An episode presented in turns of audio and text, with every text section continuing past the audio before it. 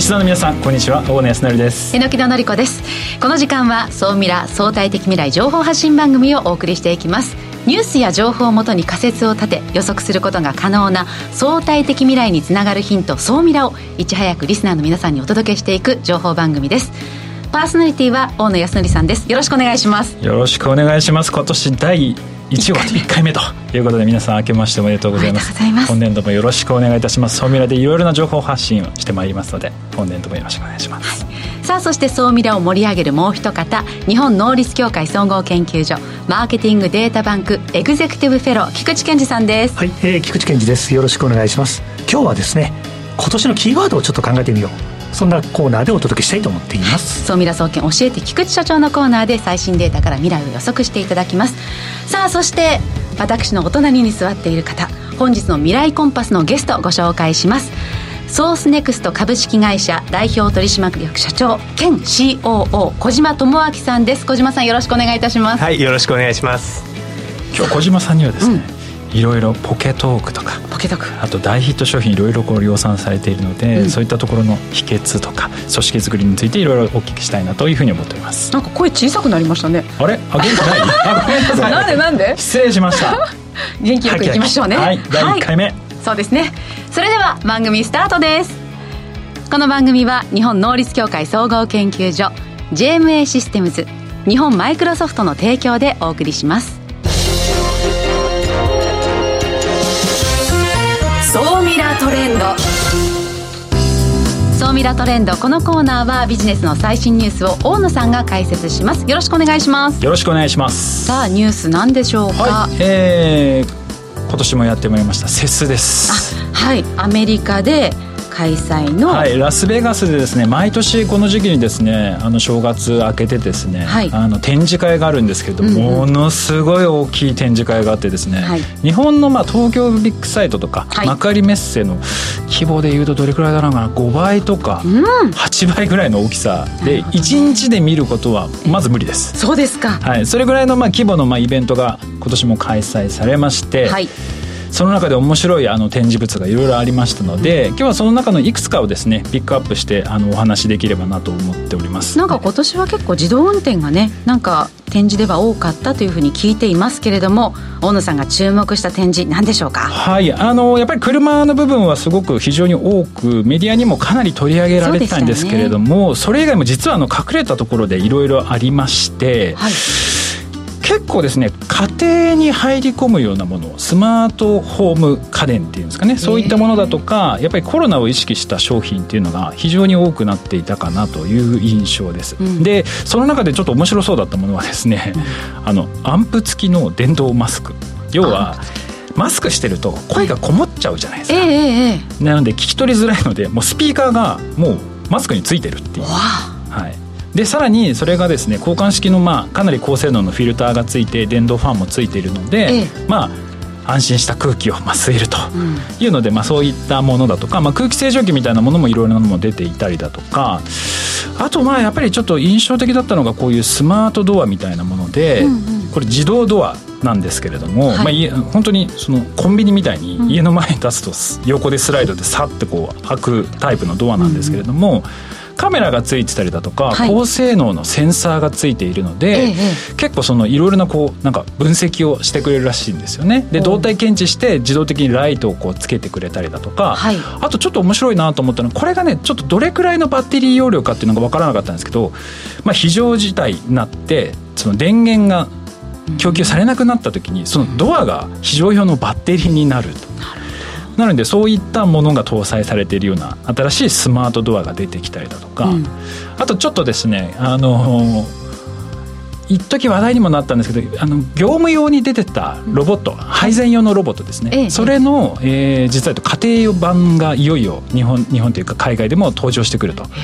で大体頭金がまあ10万17万から20万ぐらい払って月額が12万前後で、うんまあ、ロボット掃除機のように家の中をこう走り回るです、ね、配膳ロボってことですよね。配膳ロボット。えー、月額1万5000円か。やっぱちょっと高いですよね。ね。まだ高いですよね、えー、まあ、あと日本の家だといや何平米の家だったらねこれ必要っていうのはありますけどね。日本だとねちょっとまだまだって感じなんですけどきっとおそらくこういうのも新しいのがきっとソースネクストさんから出てくるか。も いきなり小島さん呼ばれましたね。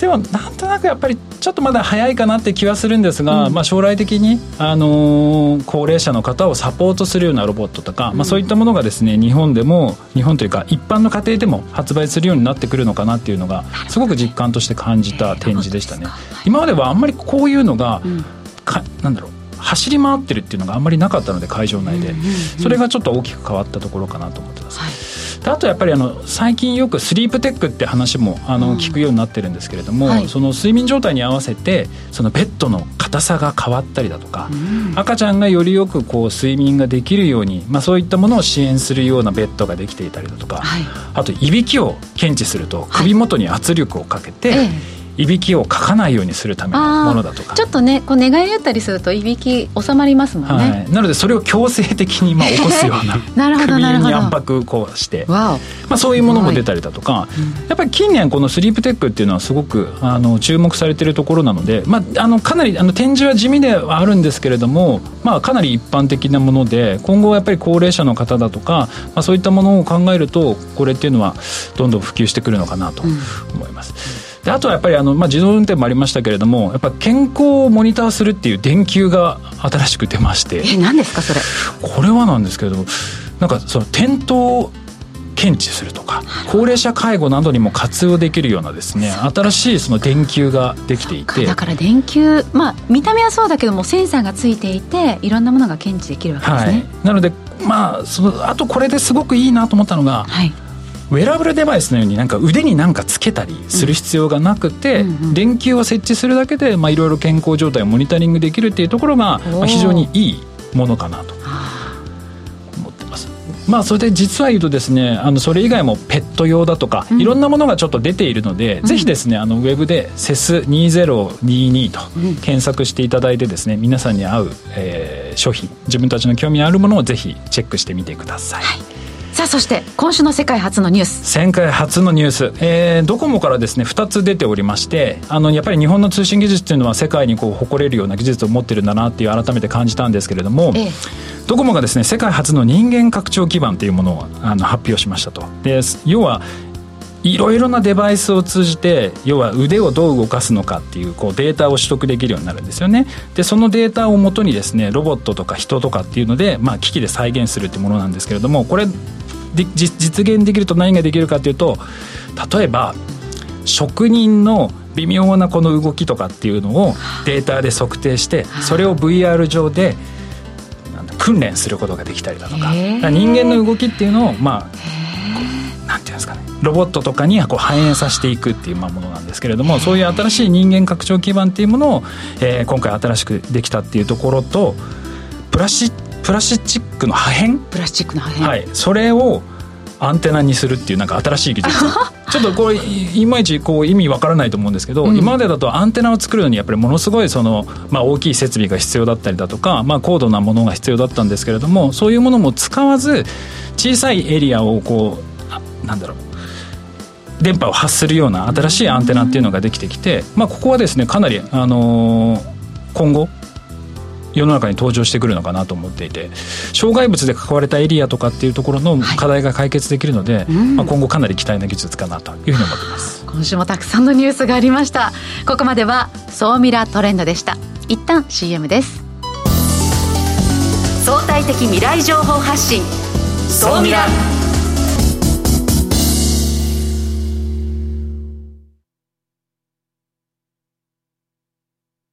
経済価値観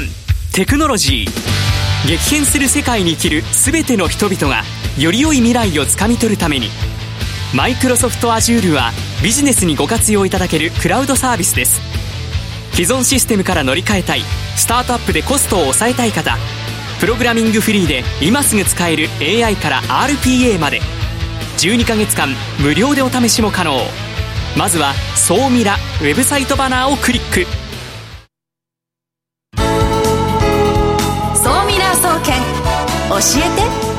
えて菊池所長さあ、総ミラ総研教えて菊池所長のコーナーです。菊池さんよろしくお願いします。はい、えー、よろしくお願いします。今年もよろしくお願いいたします。ますさあ、今週のデータ、何を持ってきてくださったんでしょう、はい、そうですね。まあ、今週はあの、年頭でございますので、はい。まあ、YouTube をご覧の皆様はもう本当に今年もよろしくお願いしますというですね、オープニングから始まってるわけなんですけども、はい。まあ、実はあの、年が明けまして、2021年というのは、いろんな企業が中期の経営計画を見直したり、はい、あるいは攻めていく産業を見直したり、リセットする年だったなと思ってまして、で、やっぱりあの年頭って、今年ってどんな1年なんだろうっていうネーミングをするのが多分いいだろうと思ってまして。じゃあ2022年は？はい。私が考えた2022年はですね、はい。はい、ザ・リバーサル・オフェンシブ・イヤー。どういう意味？反転攻勢。反転攻勢。反転攻勢の年になるというのは私の考え。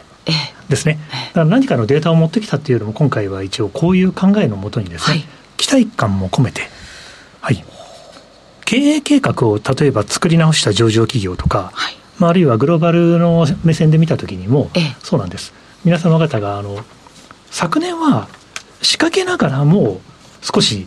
情勢を見守る1年だった、うんうん、ただ2022年以降は多分そうはいかないんですよね、まあ、世の中大きく変わってそれで社会環境が変わってテクノロジーも変わって大きく進んでいく中で2022というのは多くの企業様が反転攻勢という言葉を使いながらきっとビジネスを考えているだろうとそんなことを思いながらですね期待感を込めてお話をしているという感じです。うん、でまあ反転攻勢という意味でいくとですね日本の国家もいろいろ考えてます。はい、でそういう観点でいくとですね一つは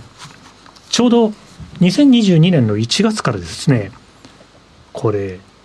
デジタル日本改造ロードマップという議論が今年の年頭から始まっています。はい、でかつて日本列島改造論というのがありましてですね。はい、そうなんです。まあ懐かしいなと、1972年でございます。えー、そういう時代から、まあ2022年、まあ随分と時間が経ちまして、今はデジタル日本改造ということで、この番組でも何回か取り上げてきたデジタル田園都市構想。はい。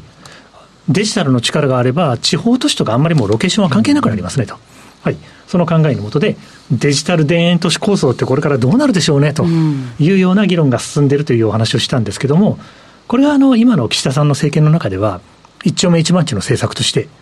考えておられて、まあ、実際に世界から見ると、日本も世界のいろんな地域も、いわゆるメガシティとそれ以外、うん、日本だとだから東京とそれ以外、はい、っていう感じになっていくっていう今まで予測がされてるのが果たしてこのデジタル田園都市構想とか日本のデジタル社会化ですね、うん、というような大きな流れを通じて本当にデジタル田園都市化していくのか、うん、これはあの一つの反転構成の流れだと思うのでその文脈から考えた時にまあ当面の間どういうふうになっていくんだろう。でどういう地方都市にチャンスが出るんだろう。で、そういう観点で見てると、実は去年から今年にかけて、北海道であったり、いろんな地域で、地域ビジョンがいっぱい出てるんですね。結構長いです。2040年ビジョンとか2050年ビジョンとか、そのあたりのところが出てくるのが今の時代感なんだなという感じがするので、まあ、この総ミラのリスナーの皆さんにはですね、デジタル田園都市構想を見守りながら、デジタル社会がどうなっていくかということを思いを馳せながらですね、まあ今年もですね、まあこのコーナーも楽しんでいただければなというふうにはい。まあ、一旦きれいにまとめておこうかなというふうに思ってるわけです。はい。で、年頭でございますね。年頭なので、珍しく本を紹介しようと。はい。一応、あの、書評家やってまして、あの、ご存じない方多いと思いますけど、書評家をやっていて、この2冊ですね。まあ、この2冊といっても、ラジオで聞いておられる方のためにお伝えをすると、ケビン・ケリー、PHP 研究所、うん、昨年の秋に出た5000日後の世界、すべてが AI と接続されたミラーワールドが訪れるという本。これはミラーワールドというのがこれから10年ちょっとで出てきて、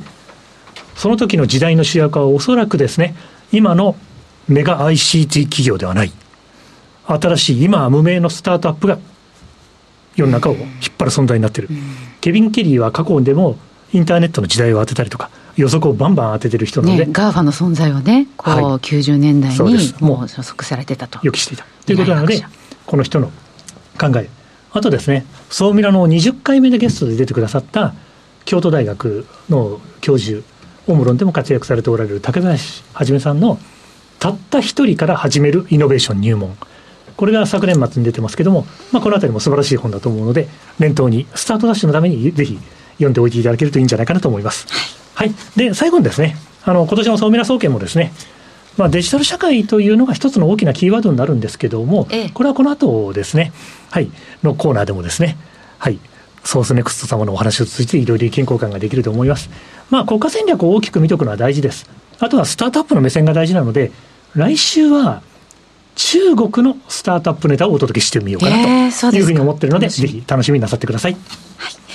い、以上、ここまでは、総ミラ総研教えて菊池所長のコーナーでした。相対的未来情報発信。総ミラ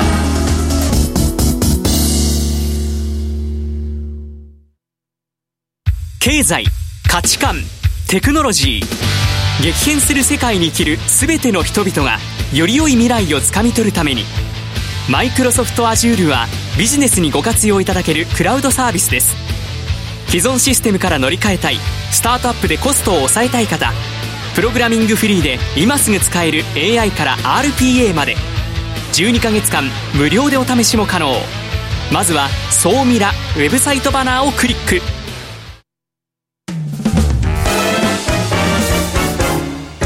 未来コンパス。さあ、このコーナーは未来への羅針盤、コンパスを手にすべく魅力あるゲストをお招きして最先端情報をお聞きしていくトークコーナーです。早速本日のゲストをご紹介いたします。ソースネクスト株式会社代表取締役社長兼 COO 小島智明さんです。よろしくお願いいたします。よろしくお願いします。よろしくお願いします。今日はあの小島さんにいろいろソースネクストについてのお話もお聞きしたいんですけれどもいろいろ過去ですねあのサンマイクロシステムの大型プロデュースもやったりだとか買収案件とかを手掛けて現在社長を去年から、はい去年の2月からですね。1年経ちましたね。はい、はいで商品開発や組織づくり、まあ、そういったところを今日お話をお聞きできればなと思っております、うん、お願いしますちなみにあのポケトークはいポケトークでいいんですよね。ポケトークです。ポケトーク。はい。あの、まあ、かなり、あの、CM とかもやって、まあ、売れた商品かなと思うんですけども、なんかコロナ禍で、まあ、かなりいろいろな動きがあったというふうにお聞きしてたんですけれども。そうですね。コロナが来て海外旅行もちろん行けませんし、インバウンド需要もなくなったということでこのハードウェアのポケトークそのものの売り上げは去年実は4分の1になっちゃったんですね。コロナ前に比べて。4分の1ですか？はい。でこれはまずいぞともちろん、えー、いう中で、えー、新製品をいっぱい出したりもしたんですけどポケトークについて言うとよく見ると今例えば Zoom ですとか Teams のようなウェブ会議システムを使って海外の方とやり取りするっていうのは増えたのでじゃあポケトークもそれでできるようにしようということで、えーまあ、今月正式にリリースするんですけれどもパソコンから Zoom や、えー、Teams をやってる時に自分が話すと自分の顔の上に字幕が出るとそういう機能をリリースします。じゃあそのサービスはこのコロナがなかったら生まれなかったということですか？そうですよね。もしかしたら生まれてなかったかもしれないです。あの360度の会議用のウェブカメラとかもまさにそうなんですか、はい、まさにあれもコロナが来てから発掘した製品です。あのあれですよねえっと、フクロウみたいな顔してる。そうです。ミーティングオールというそのままオールっていうのがフクロウなんですけれども、ねはい、あの喋ってるの人の方にカメラがくるくるくるっと向いて、はい、いろんな人を映してくれる。やっぱりね複数会議でやっぱりね1対1の場合はねあのいいんですけどやっぱり6人とかって複数になるとカメラ操作が非常に難しいというか、はい、そうですね。そういった部分でこの360度カメラのウェブカメラっていうのは、うん、まあ、急に出てきてかなり話題になった、おかげさまで、はい、1万5千台以上売れましたね。はい、でなんかそういう、まあ、まあ、コロナで危機をこう迎えたりとかしてでそこからまた新しいサービスだとか新しい商品とかこう出してきてるんですけれどもそういうアイデアっていうのはどこから出てきてるんですか？はい、あのもちろん製品企画ということで考えるチームもあるんですけれども当社の特徴は全社員がマーケターとして考えていこうということで、うん、社員からのそのマーケティングとかイノベーションに関するアイディアを集めるという社内の仕組みがあります。えー、どうやって集めるんですか？はい、えー、っとですね、以前ですと、えー、メールで、今ですとスラックというコミュニケーションを使っツールを使ってるんですが、そこで全社員アイデアをどんどん書き込んでくださいと。で社長である、えー、私が全部それに回答したり、えー、関連部門にこれ製品化いけそうですかとかこのマーケティングできそうですかっていうふうに振っていくっていう仕組みですね。それはあどうぞ。いやアイディアね。本当にあのなんかよくそういう話ってあるじゃないですか。すね、スラックとかで、はい、なんかこうアイディア募集して、どんどん出してってね。でもあの私もちょっと経験あるんですけど、だんだんこう面倒くさくなってきて、本当に集まるの？とか。返信しなくなったりとか そうそう、まあ、集まるのっていうのもあるしそこってどどうされてるんですか？これやっぱりトップのコミットっていうのが一番重要であの前任の、えーまあ、創業者の、えー、松田の時からもう10年以上やってる制度なんですけれども、まあ、総計して集まったアイディアって多分1万件以上あると思うんですけどもその全部に必ず、まあ、24時間以内にはどんなに遅くともですけどね答えるというのをやってきてます。えー、すごい、はい、いやすごいなえー、野木戸さんできます？24時間以内で24時間以内ですよね。今社員ってどのくらいいらっしゃるんですか？今150名ぐらいです。150名から、はい、だから1年に1回その方が出したとしてもなんかかなりの数集まりますよね、まあ、今まで1万件とおっしゃいましたからね、ね、だしそこである意味、まあ、適当に扱うと多分その人も次からですよね出してくれないから、うん、ちゃんと多分やってると思うんですよね、うんうん、すごいね、まあ、やっぱそういう文化がある会社なんですか？それともご自身でやっぱそこはそうしていくべきだっていうのでそこを変えられていかれたんですか？あのそういう性質を持った方々をが集まってきてる採用してるっていうのは当然あると思いますけどやはりその文化を、えー、よよくしていくためには仕組みも整えないといけないしトップがコミットしてそれが形骸化しないように、えー、というのは常に気をつけてますね、うん、社長になられて1年。なんかこう小島さんご自身がやられたことっていうのは何かありますか？私として意識したのは、うん、まあ、まずスピードをもっともっと上げていこうということで、もともとソースネクストスピード速い会社だとは思うんですね。で、どんなことでもさっき24時間っていう言い方をしましたけど、うん、1日以内に決済をすると。なので、毎朝役員が集まって、えー、どんな案件でも持ってきてください。必ず決裁しますっていう会議をやっているんですけど、それでもまあ、動きが1日1回っていうサイクルになってしまうのでもっともっと上げたいなと思って私は先ほどのそのアイデアを募る制度もあの日報みたいな形でやってたんですけれどもいやスラックで思いついた時に上げてくださいと、はい、でもう24時間と言わずすぐに返しますというのをあの今コミットしてスピード経営を心がけてます。いやすごいな。でもスラックを使ってそれをこう経営にこうもろにこう反映させてあのやってる方っていうのはあまり上場会社の社長としてはかなり珍しい方かなという気がしますね。菊池さん何かお聞きしたいことありますか？はい、私もポケトーク持ってるんですけども。ありがとうございます。そうなんです。使いこなせていない典型的なユーザーなんですけど、はい、はい、ポケトークがまた活躍できるタイミングというか、はい、コロナの今の状況が明けて、アフターコロナと呼ばれるのような時って、どんなタイミングで訪れるみたいなことって何かお考えおあれでしょうか？いや、これ本当に難しいですね。先ほどの CES の話も、私自身も行く気満々で、飛行機のチケットも取ってたんですけど、もう直前に泣く泣くキャンセルしたんですね。えー、なので、まあ、逆にいつ戻るかもわからないので、えー、行けるようになれば、このハードウェアが活躍するし、行けなくても、このインターネット、ウェブ会議で使えるようにっていう機能を、まあ、両方に備えて作ってるっていうのが、まあ、企業としての、あの、まあ、正直なところですね。はい。ありがとうございます。トーク。え、これまで何万台売れたんでしたっけ？90万台です。90万台。えこのヒットは予想されていらっしゃいましたか？まあ、予想を上回ってはい、あの売れたと思います、はい、まあ、だからこそ新しい商品へということでその翻訳機能がまさにそのウェブ会議でも必要ということで新しいものが今月生まれるわけですもんね、はい。うん、ちなみにその最近だとスマートフォンの性能もすごく良くなってるじゃないですか、はい、で翻訳アプリで、まあ、その自動的に同時翻訳してくれるものもあるじゃないですか、はい、そういうものはどういうふうに移られてるんですか？やはりあの専用機としてあのそこをとことん差別化していく必要はあると思います。なのでポケトークは例えば世界中どこでもあの使える海外での通信なども全て最初から込み込みになってますよとかあの、まあ、スマホアプリですとどうしてもアプリを探して立ち上げて使おうと思ったら久しぶりなんでログインを求められてとか、まあ、そういうこうしてるうちにこう使うタイミングを逃してしまうとかっていうのもあると思うんですがそういう使い勝手の部分や、えー、どこでも使える。であと翻訳精度ですね、えーまあ、アプリですと普通一つのエンジンを使ってると思うんですけれどもあのポケトークは、えー、いろいろなあらゆる言語の組み合わせに対して今最適と思われるエンジンを複数用意して当てていると、えー、なので理論的には世界で一番えー、精度が高い翻訳結果を得られるように作ってます。今って技術者って何人ぐらいいらっしゃるんですか？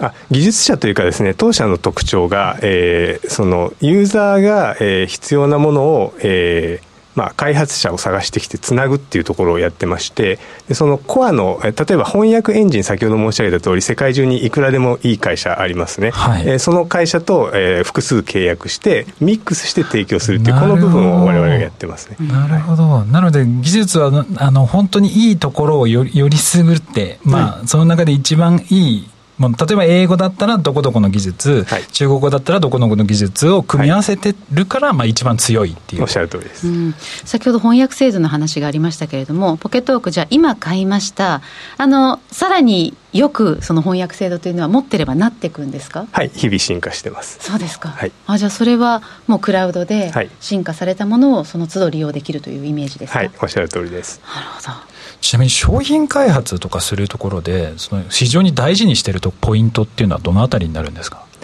そうですね。やはりあの消費者の方が、えー、求めているものと開発者が思いついたから作りたいっていうものがダイレクトにこううまくリンクしないというかあの消費者の方はこれを使ったら何が私の生活何が良くなるの？開発者の方はこんな技術ができるんだっていうところをうまく翻訳してですね、分かりやすくする。それは製品の形もそうですし、えー、流通経路とかもそうですしあの広告宣伝などを通じて分かりやすくお伝えする。そういったところが、まあ、ソースネクストのバリューだと思っています。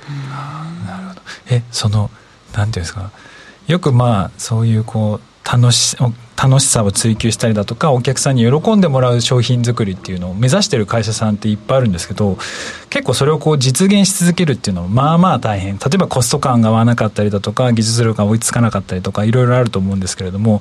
その中どうしてその売れる商品っていうのが作り続けられるのかなっていうのがすごく前から気になっていて。はい多分売れた商品もありますけど売れなかった商品もそれ以上に。あるっていうことだと思います。あの挑戦し続けることだと思いますね、はい、もう常に新しいことにいろいろこうチャレンジし続けるっていう、はい。うん、じゃ失敗というのは会社の文化として企業文化としてあまりそこはなんかこう咎めない。失敗したというよりはチャレンジしたねっていうふうに捉えますしそのチャレンジを使って次どうするのっていう問いですよねやっぱり。なるほどね、はいいやもっともっと小島さんからもですねお話をお伺いしたいんですけれども放送時間が、えー、近づいてまいりましたので本日のゲストはソースネクスト株式会社代表取締役社長兼 COO の小島智明さんでした。ありがとうございました。この後のありがとうございます。はいお願いします。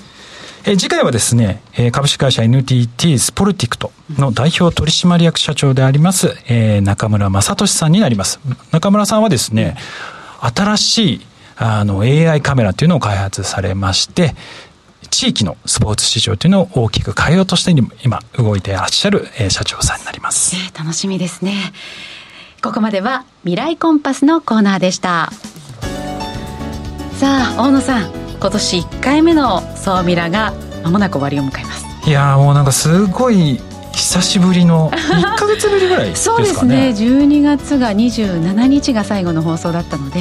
いや生放送って改めて思ったんですけどあっという間に 時間が過ぎていくな本当ですね、はい、はい、この番組はラジコのタイムフリーポッドキャスト YouTube でも放送後も視聴聴取ができます。ぜひいいねや登録もお願いいたします。そして番組のホームページからご感想も受け付けています。よろしくお願いいたします。はい。今年もですねいろいろな情報を発信してまいりますのでよろしくお願いいたします。菊池さん猪木さん今週もありがとうございました。ありがとうございました。